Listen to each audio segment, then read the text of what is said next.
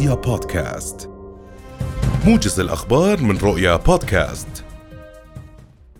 أعلنت وزارة الصحة الفلسطينية اليوم استشهاد فلسطيني بعد إصابته برصاصة اخترقت صدرة أطلقها عليه جيش الاحتلال الإسرائيلي خلال عدوان على مخيم قلنديا شمال القدس المحتلة ليرتفع بذلك عدد الشهداء الفلسطينيين منذ بداية العام الحالي إلى سبعة بينهم ثلاثة أطفال.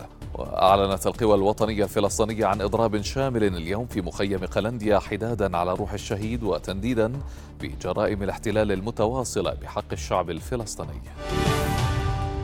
صرح مصدر عسكري مسؤول في القيادة العامة للقوات المسلحة الأردنية الجيش العربي أن القوات المسلحة وبالتنسيق مع وزارة الخارجية وشؤون المغتربين تتابع منذ يوم الثلاثاء خبر العثور على 15 رفاة يعتقد أنها تعود لجنود أردنيين استشهدوا في بلدة بيت حنينة التحت شمال مدينة القدس خلال المعارك التي خاضها الجيش العربي في حرب حزيران عام 67 وأكد المصدر أنه تم أمس الأربعاء إرسال فريق عسكري بالتنسيق مع الجهات المعنية لإجراء الفحوصات اللازمة لمعرفة هوية الرفاه إلا أنه من المبكر الحكم على هويتها لأسباب فنية وطبية تتطلب المزيد من الفحوصات المخبرية.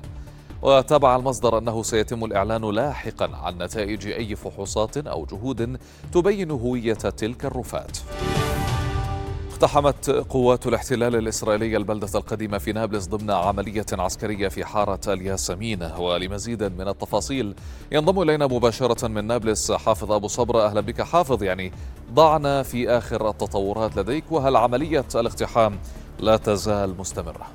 نعم محمد عملية الاقتحام انتهت على نحو سريع كما بدأت باقتحام قوات خاصة للمنطقة الغربية من البلدة القديمة في مدينة نابلس المحتلة شمال الضفة الغربية.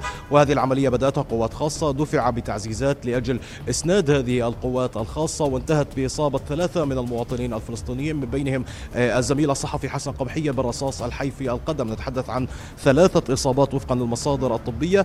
وداخل البلدة القديمة لا آه، يعني لم يتم الكشف عن عدد المعتقلين من بين المقاومين الفلسطينيين. المصادر العبرية تقول بأنها اعتقلت أربعة من المسلحين الفلسطينيين ولا يدرك يعني ولم تعلن أي لأي جهة ينتمون إن كانوا من عرين الأسود أم من جهات آه، مسلحة أو كتاب آه، آه، من المقاومة الكتائب الأخرى. ننتظر ما سيجري عندما ندخل إلى داخل البلدة القديمة بعد التأكد من انسحاب قوات الاحتلال بشكل كامل. اندلعت مواجهات في محيط البلدة القديمة بالتزامن مع وصول تعزيزات كبيرة من الجيش الإسرائيلي في محيط هذه المنطقة التي نقف فيها وتشكل محورا رئيسيا في المركز التجاري في السوق التجاري للبلدة القديمة. اقتحام بشكل كبير. آليات عسكرية وصل عددها إلى 50 آلية عسكرية اشتباكات مسلحة اندلعت بين مقاومين فلسطينيين والقوة الخاصة التي كانت داخل القديمة وحتى مع القوات الإسرائيلية المعززة في محيط البلدة القديمة من نابلس.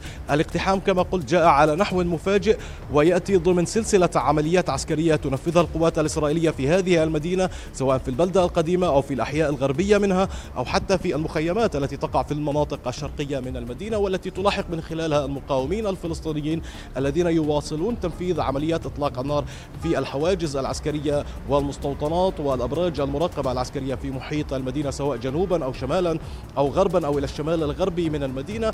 وفي ظل النشاط المعروف لمجموعات عرين الأسود المسلحة التي تواصل عملياتها أيضا ولكتيبة بلاطة التي تحول اسمها مع استشهاد آه، الأسير ناصر أبو حميد إلى نعم. آه، كتيبة شباب الثأر وشهداء لكتائب شهداء الأقصى التابعة لحركة فتح آه، حركة تحرير الوطني الفلسطيني فتح إذا في انتظار ما سيتم الكشف عنه عن المعتقلين وإلى أي مجموعات مسلحة ينتمون وعن مدى خطورة الإصابات التي أصيبوا الذين أصيبوا برصاص الحي برصاص جنود الاحتلال الحي وأيضا نابلس تنتظر بعد قليل تشييع جثمان الشهيد المقاوم المشترك أحمد أبو جنيد الذي ارتقى في وقت متأخر من أمس بعد اشتباك مسلح فجرا خاضه ضد قوات خاصة في مخيم بلاط